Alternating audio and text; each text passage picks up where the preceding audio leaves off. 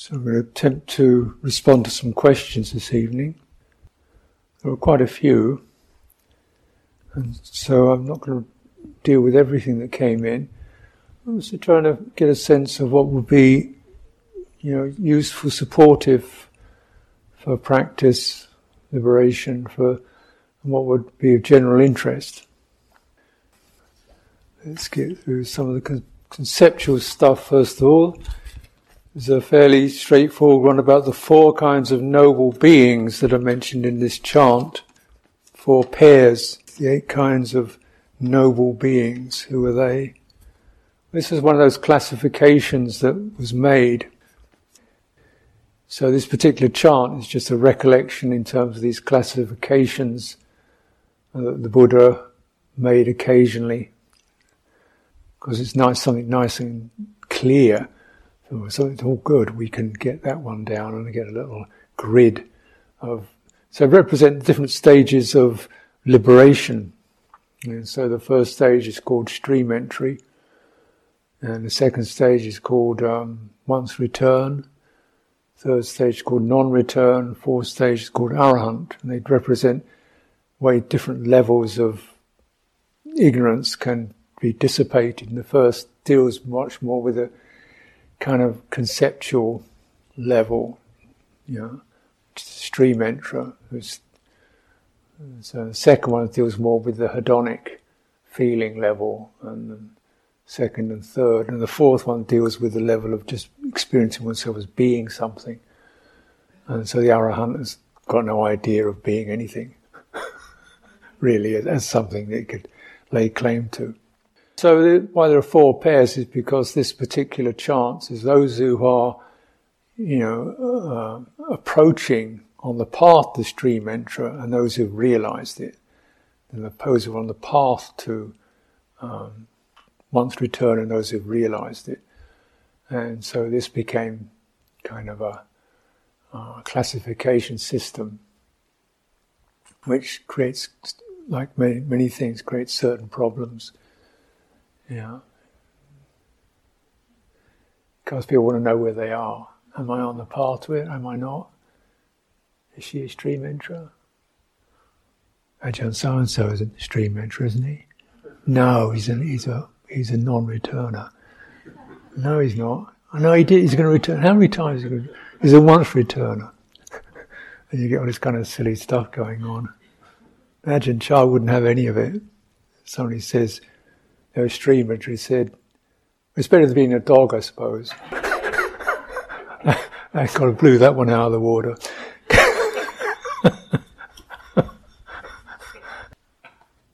Another technical one. Suttas talk about a body witness. What is a body witness?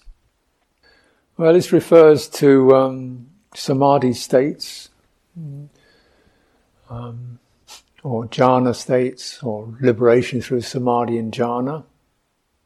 So these are kind of directly felt in one's body. Of course, body being, you know, not necessarily physical body, but the energetic body is no longer uh, captured by passion. Oh, it doesn't kind of retract with fear. Isn't captured by passion. Doesn't flare up. Isn't stimulated. It's just quite serene and peaceful. So that you witness in your own body there's no greed, there's no hatred, there's no doubt, there's no anxiety here. The embodiment is completely serene and and, uh, and released from these um, experiences, and you witness it in your body. In this another set of classifications, it's the arahant is liberated in body and also in wisdom. So they both experience these sublime or free states and also comprehend it and understand it. So the view is straight. Uh, so it's recognized you have to, for be an arahant, you have to be liberated both in discernment and also in um, disembodied condition. And it, it, can be the case that you're liberated in the embodied condition, but you're embodied condition, but your wisdom isn't complete, completely fulfilled yet. It's a little bit, again, perhaps rather theoretical, but that's what it's about. So, consciousness, awareness, and chitta are they the same? Um, when consciousness is not running through the sense fields, when it is aware of its basic awareness, is this the chitta? If chitta is I am without self, then five aggregates are all chitta, minus body. How is chitta different from consciousness? Both uh, allow experience to be known. Well, we're dealing here with words, and so sometimes chitta is translated as consciousness, and some people refer to chitta using the English word consciousness. I think in Abhidharma also uses the word consciousness to describe chitta. But um, in the suttas, you have something called vijnana, and you have something called chitta, and they are they, they're close, but uh, um, and they both have the property of being aware. That one receptive, one knows, one, you know, you're alive. But consciousness seems to refer to where that awareness is placed, like it's visual awareness is placed in the visual field, or the auditory field, or the tactile field, or the field of mind, mano vijnana. So you have this thing called mano vijnana. And mano vijnana experiences thoughts and impressions that come and go. So, in this sense, vijnana seems to refer to primarily to, you could say, the location of awareness at any given moment. Chitta refers more to the stimulation of it, whether it, chitta could be happy, excited, contracted, dull, confused, ignorant. So, in some ways, it's more significant because this really tells you where you're at, if you like. That's why, in a very colloquial sense, you can say it's the sense of self. You know, the sense of it. Oh, the me bit. That's chitta. You know, that which is not obviously not the body, but something that is seemingly subjective. Hmm? And so, for example, we might look at a at a flower and that would be visual consciousness, but then we might be pleased by that and, and interested in that would be chitta. Um, and we might, based upon that, want to go and pick it or pluck it. That would be a volitional impression arising in chitta. Chitta deals with with directions and purpose and and um, desire and or and compassion, of course. So it's the ethical volitional sense of, of awareness, sensitive. Um, but then awareness is a very kind of bland term, but it covers everything. Uh, sometimes analogy I use of chitta is like the surface of a lake that is both reflective and also trembling. And if it's very still, the reflection is very clear and steady. But if you throw rocks or rivulets run into it, it gets rather disturbed, but it's still reflective. If you throw tar or oil into it, it's still reflective, so it remains reflective, but it can be quite muddied uh, reflections or distorted reflections or reflections that are broken up by the ripples. Um, so it's both these, and the process of samadhi really helps to clear the rippling and and the and the agitation, so the reflection is much steadier, then it's a support for wisdom. Now, when we come to mind consciousness and chitta, then you're getting two things that are pretty pretty close, and um, sometimes chitta is referred to as the the element of mind consciousness or the, the substance of it. Manovinyana dhatu, as synonymous. Uh, so, if you like, Manovinyana deals with the ability to experience things uh, conceptually, perceptually, emotionally. So it's something, it's not a sight, not a sound, it's a mental impression. And chitta is the degree of the, the impressibility of mind. how it feels and, and whether it responds in a skillful or unskillful way. That would be the chitta. So essentially, it's uh, you know consciousness. That's just the fact of being born in this human condition. Other creatures have different kinds of consciousness, and that will, you know, have its own, you know, like visual consciousness. If you is dependent on whether your eyes work or not. That's nothing to do with liberation. But chitta is. Know, because these senses to get the confusion and the distortion and the agitation, clear that. And then the chitta is then called released. Uh, uh, and so, so chitta is, is also held to be that which persists or is through lifetimes.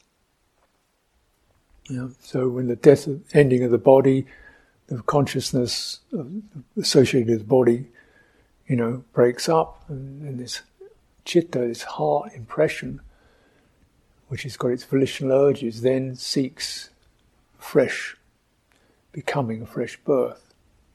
So it's pretty crucial to the process of what the Buddha was outlining. Mm. So if we look at something like you know, dependent origination, you have avijja paccaya, sankhara, sankhara paccaya vijnana, vijnana paccaya namarupa, namarupa paccaya, so forth, you know, so I don't go through the whole thing. But you see consciousness there is very much configured as dependent upon sankhara, and sankhara dependent around ignorance. Now it's not exactly a causal process, uh, like this causes that but they condition. So the degree of ignorance will certainly condition the volitional impulses. You know, if we're really ignorant, there's a lot of ignorance in your, your impulses, your volitional impulses and emotional triggering will be pretty confused and erratic, distorted. Less of that, then your impulses will perhaps be clearer, more sustained. Uh, primary ignorance is that these impulses are held to be myself, belonging to me. So, what is it that's ignorant? Chitta. Chitta is occluded by ignorance, therefore, its, its volitional impressions have a degree of taint, of self view, of attachment, of greed, of passion in it. This then propels consciousness towards the aims that chitta is seeking we look for things dependent upon our desires and fears. We look at things through tinted spectacles. And so consciousness is then tinted by the sankhara. Now, even what we seek out is dependent upon these volitional impulses. Know? so then you really see that where consciousness gets placed is dependent upon chitta's inclinations. These inclinations are not determined necessarily by an act of the will, but by degree of occlusion, uh, non-clarity. So chitta imagines something out there is going to make it feel good, so it seeks sights, sounds, touches, so forth. Mm. Maybe this, this might be helpful. In terms of the consciousness not running through the sense fields, well, there doesn't seem to be an instance of consciousness not running through some sense field or another, including when we understand the mind to be a sense field. And uh, this can even go to quite extraordinary, because the mind field is, is a minefield. you know, so it can go heaven, hell, cos- different places in the cosmology. Uh, yeah.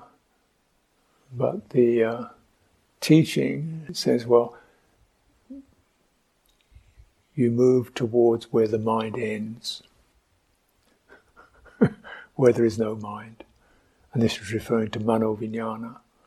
Where there is no mind, then this is peaceful, which is not suicidal impulse, but the the ending of that placing of awareness within the conceptual framework. Um, now, the aggregates, rupa, vedana, sanya, sankhara, vijnana, I use the Pali because the English isn't that good, and translators sometimes translate these words differently. Rupa, form,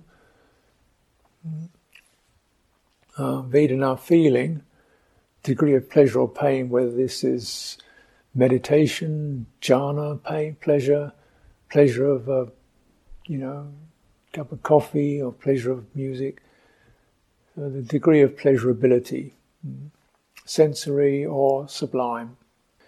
Sanya, meaning, impression, perception, how things are in, categorized. We see some things, oh, that's blue. That's blue. So we use a, a word, will actually really, you know, there are many kinds of blue, aren't there? Mm-hmm. And blue doesn't exist separate from a flower or clothing or liquid.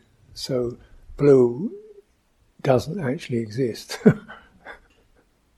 and yet we use it because it's a perception we could all recognize, even though it can't stand apart from an object and it's a very blurred term, but we use it. So that's a perception. And of course, perceptions can be extremely, well, loaded. You know, this is a man, this is a woman, you know, well, it, what does that mean? You know, and how how far does that go in terms of understanding another person? You know, because anxiety is not male or female, happiness is not, purity is not male or you know, really important things are not male or female. Well, in my opinion, um, that's my perception.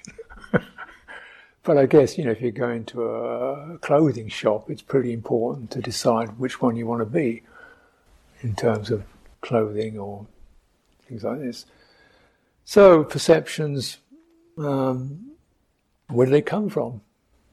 Because chitta needs to get some sort of map. So it operates in terms of generating these uh, ways of classifying its experience. So, for example, perception, when you're first born, you don't really have much at all.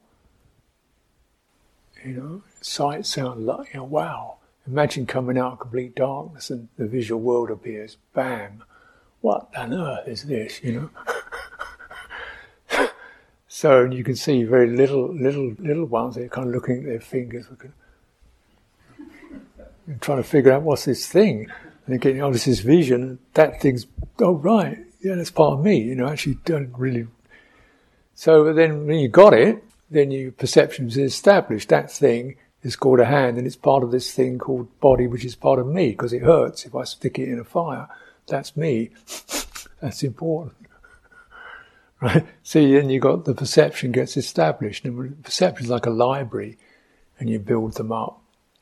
So chitta builds up these these remembered impressions to refer to in order to navigate.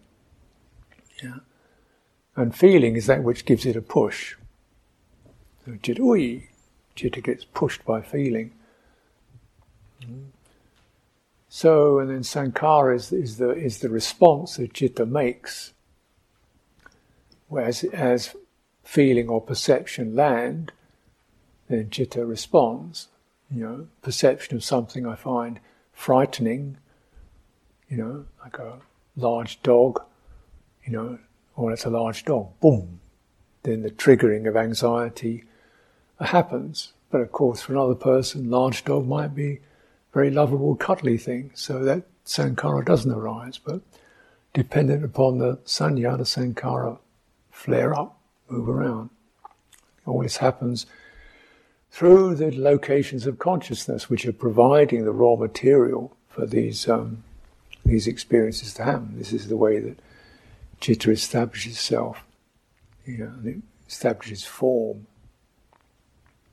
which we imagine exists as a as a actual objective reality. There is such a thing as a form, but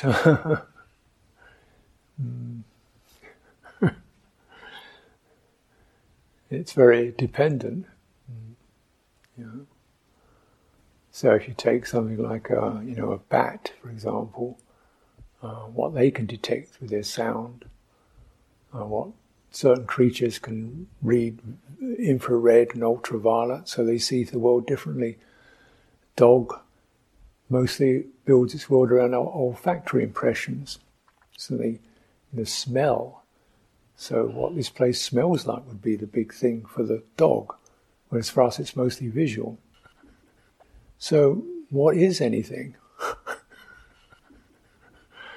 so you know, the actual form of something depends upon the consciousness that's that's receiving it, and it it gives the sense of there being something substantial, substantial and lasting, but it isn't substantial or lasting.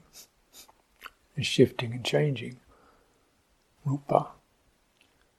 So with its aggregates, there's some certainly Chitta's got some mapping, but it finds out all those map references are very conditioned, illusory, impermanent, changeable, unreliable. Yeah. Uh, and so with this, there's a turning away, and it turns back to itself, you could say. And that's called uh, liberation. Turning away from the aggregates. Okay, somewhat mind boggling idea, but that's what it says. one turns, one inclines one's chitta away from the aggregates thus. This is useless, this is a nuisance, this is a pestilence, this is a waste of time, these kind of words. The aggregates, just fed up with that. Instead, this is peaceful, this is sublime, stilling of sankharas, the relinquishment of the aggregates, the acquisitions, you know, detachment, dispassion, cessation, nibbana. You know, so there you go. You know, you can have these little things up there on your on your memory board somewhere. Hmm. Then you start checking it out. What is a form? What is a form anyway? Form appears to exist independently, but these aggregates work together. That cushion looks like a separate form, but actually with no floor there, right? with no colour, with no, you know, it's defined because I, I see it as a separate thing. If I was a dog, I might see that cushion rather differently. Or a snake or a worm, then that would be rather a different experience altogether. So these are all very subjective, and that's the nature of citta is, is, is subjectivity. Subjective. And it's clearing the fixations where it imagines its subjective impressions actually are an objective reality. That's what keeps it stuck. Okay, question Could you explain context and purpose in relation to sampajañña, clear comprehension?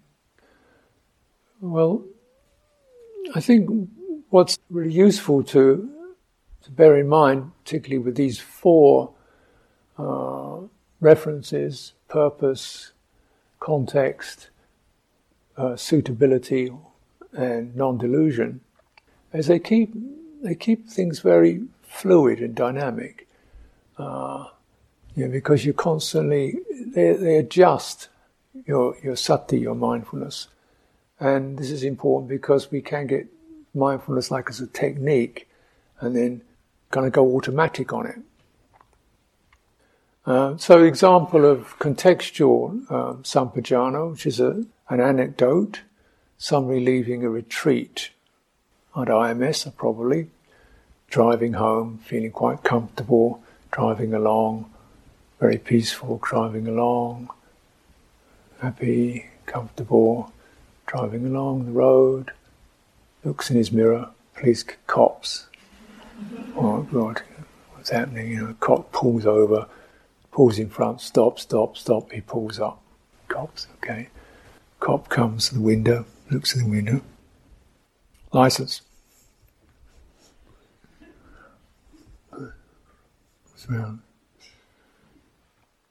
Why are you driving at 12 miles an hour in the middle of the road?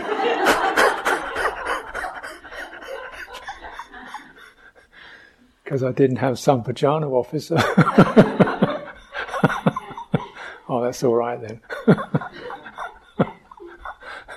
I was being very mindful, but I didn't get the idea of where I was, you know. And so this can happen when you get a kind of like obsessive mindfulness, you're doing things super slowly and you're totally out of sync with what the reality of what's needed. or you're focusing on an object uh, without really understanding, you know, this is, uh, you know, uh, contextually inappropriate. Mm-hmm. That's example of context, gochara. So you need to have that flexion to say, okay, well, when I'm in this situation, I'm mindful of sharing a room with 20 other people, therefore, you know, I will kind of have that in mind rather than be obsessive. You know, I was on a retreat one time and with this meditation, it was quite a small meditation hall. It was, uh, you know, people were going there and sitting early in the morning and then this door opened, this guy came in and He's looking around the floor. I'm watching him, and he's looking at the floor. There's this person sitting. And he's looking at where the person's sitting, and he starts, gets a little lantern out and starts scrutinizing the floor. Like a few inches away from where this person's trying to sit and meditate, and he gets a little brush out and he starts brushing the floor. I guess he's making sure there's no insects on it. And then flashing light moving around. because he's being mindful. he is completely oblivious to the fact there's other people in the room. it might be disturbing. yeah. So that's contextual. Contextualize it. Purpose means you've got a sense of why you're mindful, you know, what you're mindful of.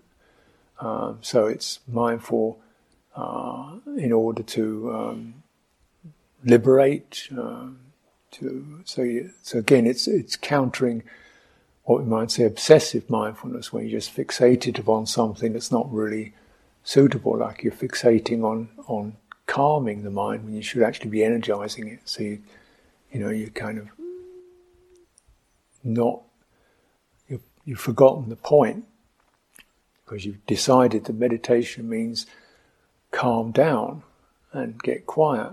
So you're okay, so you're trying to do that and you're falling asleep because you have enough energy where it's better to get up and do some walking because that will clear the mind of that particular hindrance. So then you use the aim is freeing yourself from unskillful conditions rather than having a particular system you do no matter what. Hmm? Take some of the automatic out of sati, because this is one of the things the stream enterer, you know, they've overcome this fetter called attachment to systems and customs, silabbata paramasa. So we should remember this doesn't necessarily mean, uh, you know, we're worshipping Vishnu, but it does mean we get into uh, kind of like obsessed with systems of practice, even techniques of practice, where ideally you have a whole bunch of techniques and possibilities, and you you select which is suitable at a particular time, or even the kind of effort you apply. Uh, like when when the mind is dull, it's not the time to quieten; it's the time to investigate and stimulate.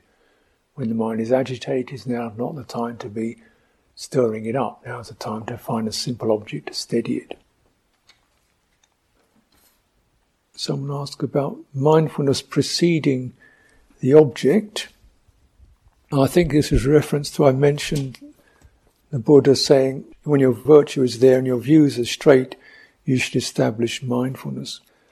Um, so, does this precede the knowing of a specific phenomenon? Well, I guess it's rather like you know, mindfulness is sometimes associated with remembering. So, one of the um, definitions of mindfulness is one is mindful, one remembers the meanings of things said long ago. So, you've got that ability to that and sustain, bear that in mind and stay with it. So, you can, well, what's the purpose of that? that, and then you stay with it.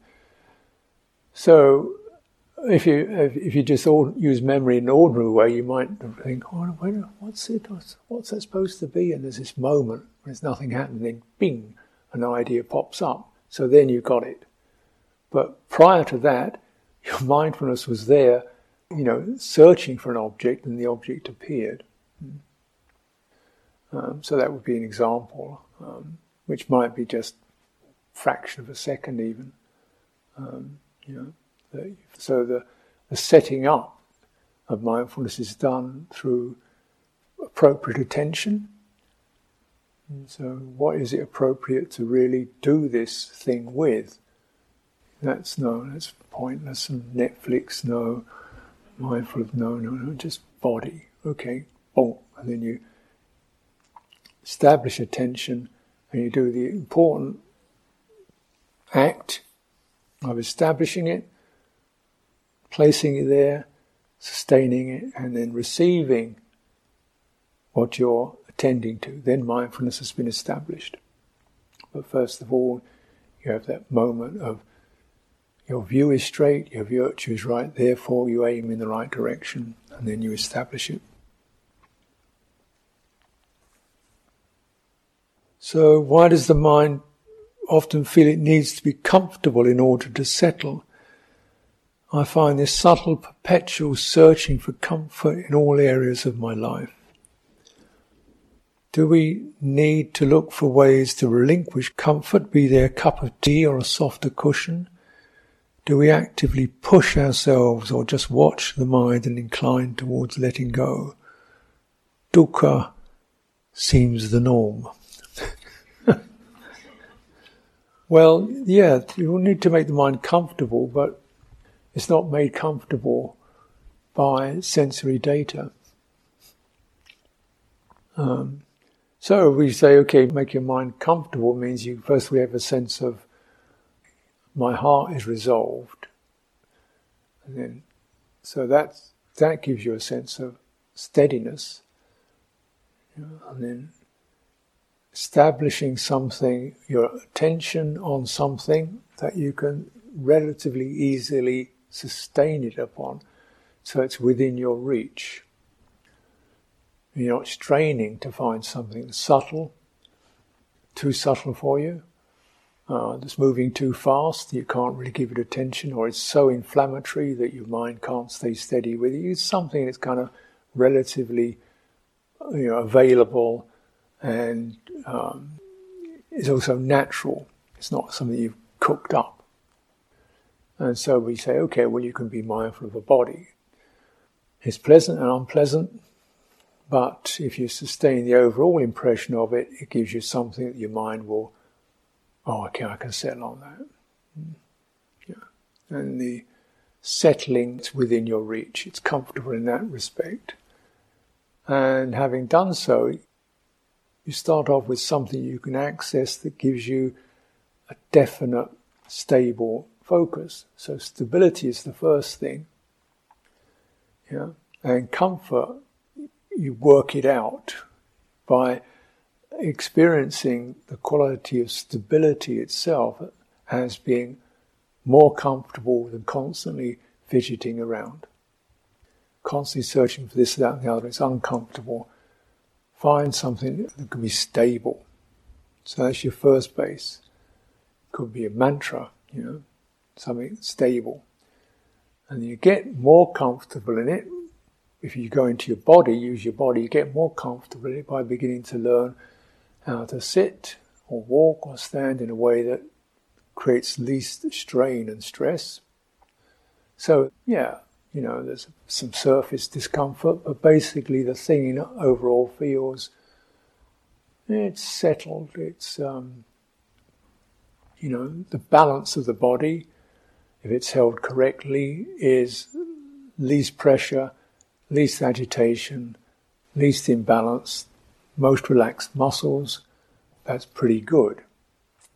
And if I linger upon those impressions that are actually agreeable or non conflicting, the interesting thing is that what we linger on with mindfulness, with mind, becomes the dominant impression. And if this means after a while we don't really notice, you know, the areas of discomfort, they no longer seem so uh, so striking. You know, just as you know, you meet an old friend, and maybe their clothes aren't looking so good, but because your main impression is here's my friend, the fact that you know hair's a mess and the clothes all over the place doesn't really matter to me because basically that's somebody I really like, you know. So yes, you could find fault with this, that, and the other, but the main thing is is uh, agreeable because it's uh, you know you work you work on on an overall impression. Know, uh, that's important because until the mind accepts that, it's comfortable in the way that the mind will actually, okay, I'll rest in that.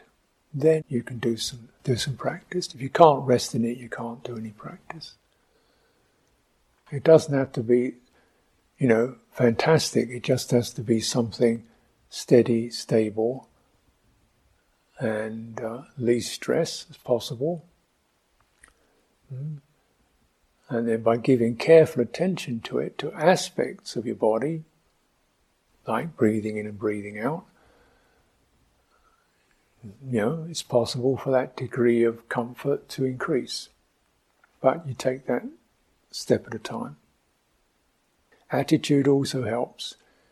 If the mind is compliant, malleable, sensitive, receptive, it's going to be find that degree of comfort much more easy to attain than if it's demanding, impatient, fretful, and lacked resolve. So this is the way we we establish comfortable in this meditation sense of it. So here we go. We're going into more details. Sometimes I get the feeling the breath doesn't want me following it.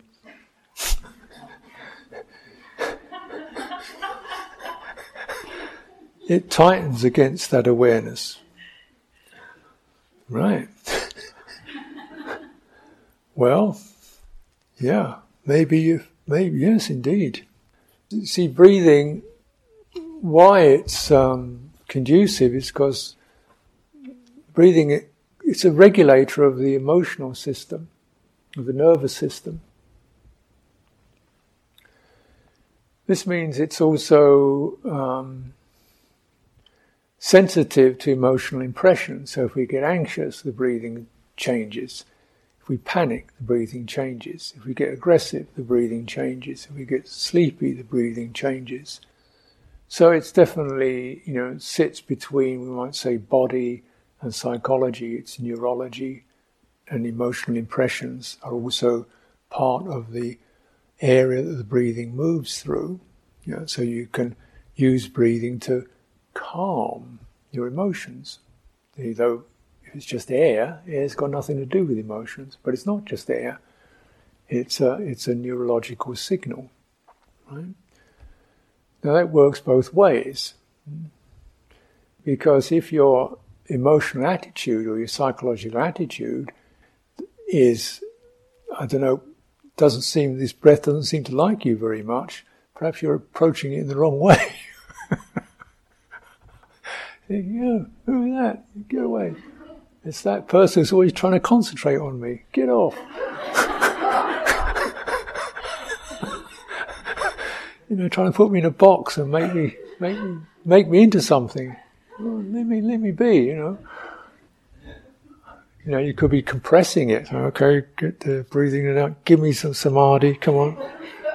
And it's not going to like that very much because you're putting a certain emotional, psychological pressure on it. Yeah. So you've got to approach it pretty nice, you know, like a bunch of flowers and stuff like that, you know, hello. And so first of all, you show up in a body, and that's that's already quite a quite an undertaking because bodies don't like you very much either. Sometimes you've got to be pretty kind of quiet and you know, okay, just how you are is fine. You know, how you are is fine. I just like to get to know you, kind of thing. You know, and then it will open up. But if you start expecting it to start jumping through hoops for you, and then it doesn't like it at all. In which case, it's best to forget breathing in and out. You know, just get how do you get stable? How do you get comfortable? How do you get receptive rather than with a program running? How do you, you know, how do you get out of the meditation program and just, just, just touch the ground, you know, with some awareness, and you know, take it, see what opens up. Some teachers of concentration emphasize experiencing the breath as a concept rather than focusing on physical sensations. What's your experience and orientation? Did the Buddha emphasize one approach over others? Breath as subtle energy force? Well, I don't know other teachers. I, wouldn't like to comment because I don't know if this is exactly, they might whether you've really got it absolutely right, I don't know, but breath as a concept, uh, I can't relate to it personally. Mm. Um, there's all kinds of things that people do and can do that can give rise to results. Um, physical sensations are relatively easy, but um, you know, the Buddha referred to breathing and, and breathing through the entire body and calming the kaya sankhara, kaya sankhara bodily formation, which is is basic in energy. Um, so sensations, say of breathing, could be helpful just to give yourself a training in being able to sustain attention. But um, I don't think it really helps or is, is a comprehensive presentation of what the Buddha was talking about. Because when you're thoroughly sensitive to the entire body, breathing in, breathing out, what sensations would you be picking up? by doing that. Yeah. You know, the sensations in your knees, your hips, your back, your shoulders, your elbows, or no, you know. But if you contemplate the energy of it, then the energy of breathing just like like blowing up a balloon, it just expands to all of it by itself. You know, because energy radiates through the body. So you don't have to go this, that, this, that, this, that. You just let the breathing expand and you sense the entire body. Or the body that's affected by breathing. And the Buddha called it a body within the bodies. So there's a, you know, that sense of a regular suffusion of breathing that becomes pretty cohesive and coherent. So then you feel then refreshed in body. And the jhanas are experienced as suffusing the entire body with rapture and happiness, so that there's not one pore of one's entire body that's not suffused with rapture and happiness. So something is squeezing energy through that. Uh, so that's breathing. not breath, breathing. So that's significant too, because we're talking about a process, not not a phenomenon as an entity. It's just the process. What happens when you breathe in and out? You know, something's moving, shifting. So that's my orientation, and I, I feel fairly um, comfortable with looking into that as I review the Buddha's teachings.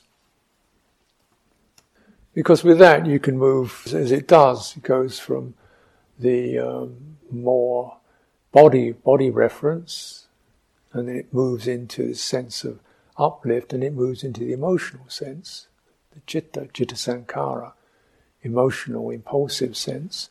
That's not a sensation. you know, like a, a, feeling of happiness is not a sensation, and a, a chitta state such as anxiety or, or stimulation is not a sensation, it's, it's a heart energy. So these energies seem to flow together.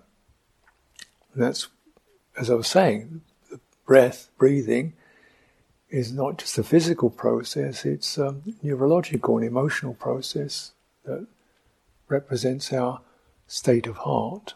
And you can, you know, doing this process, you can clear the heart. And that's not sensations. And it's not a concept. So, someone's having a lot of fear arising. I send it metta karuna, but samadhi seems to make it stronger. I also have a knot in my heart and back. Is it related to that? Well, it's worth investigating. Um, I would question the samadhi if you're in a state of fear. It's getting stronger. It's the, probably the wrong kind of samadhi. Um, there is such a thing as wrong mindfulness and wrong samadhi. Um, so any anything that you're absorbed into could be called a samadhi, but the Buddha said there are different kinds, and I don't recommend ones that about uh, caught up with unskillful states.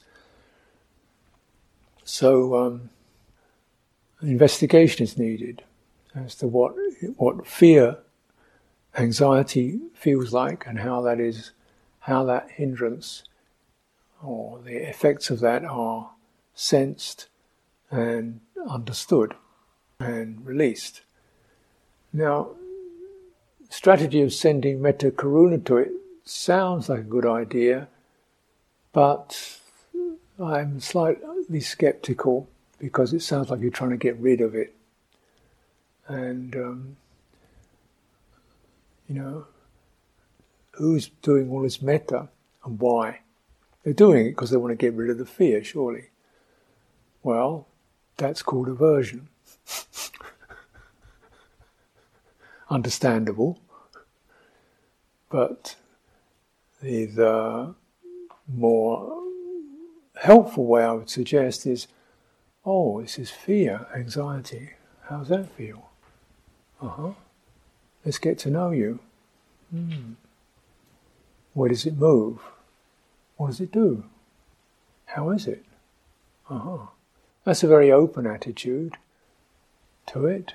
And then, what, what does it need? needs protection, needs reassurance, needs comfort. Where is that? Where can I find that? So it's a more sympathetic response than a, than a response to try to get rid of it. And the, your responsiveness deepens in its sensitivity and its inquiry. And this will touch into the issue or the, the, that is generating this fear and give you a way to, to allow it to unfold and be released.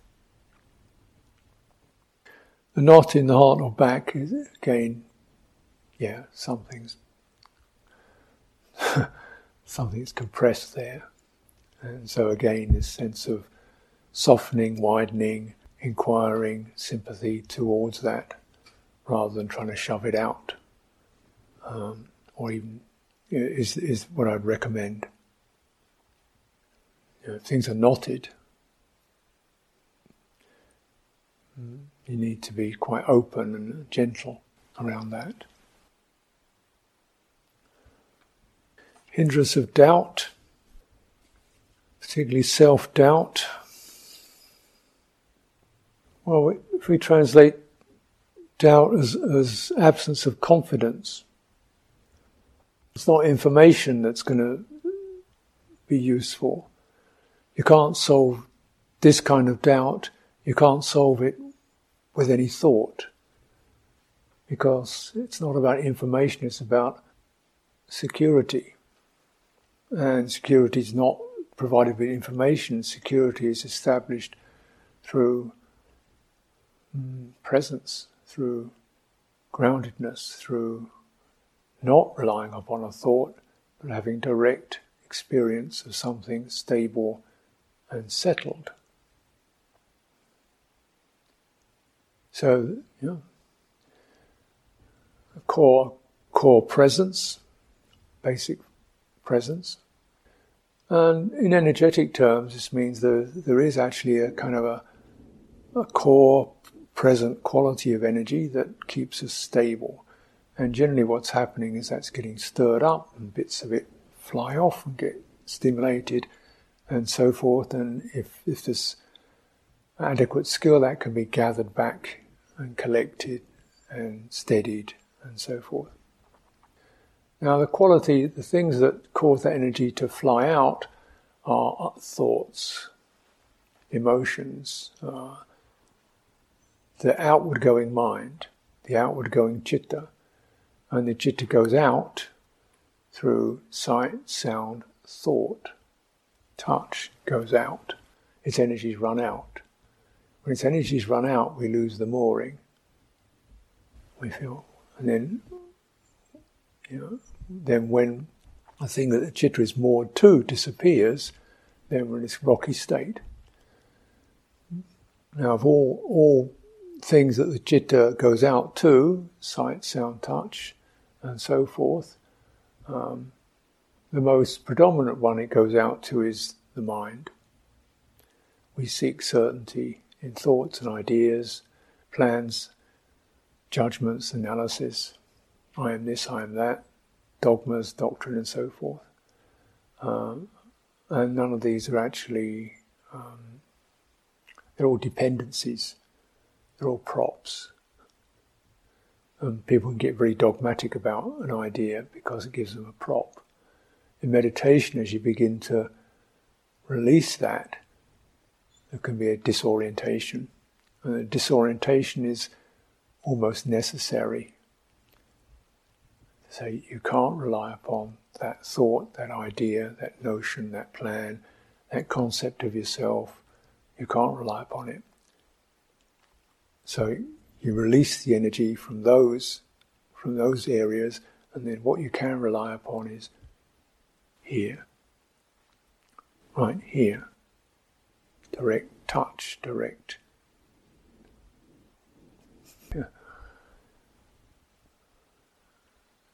Not thinking, direct contact with stable impression.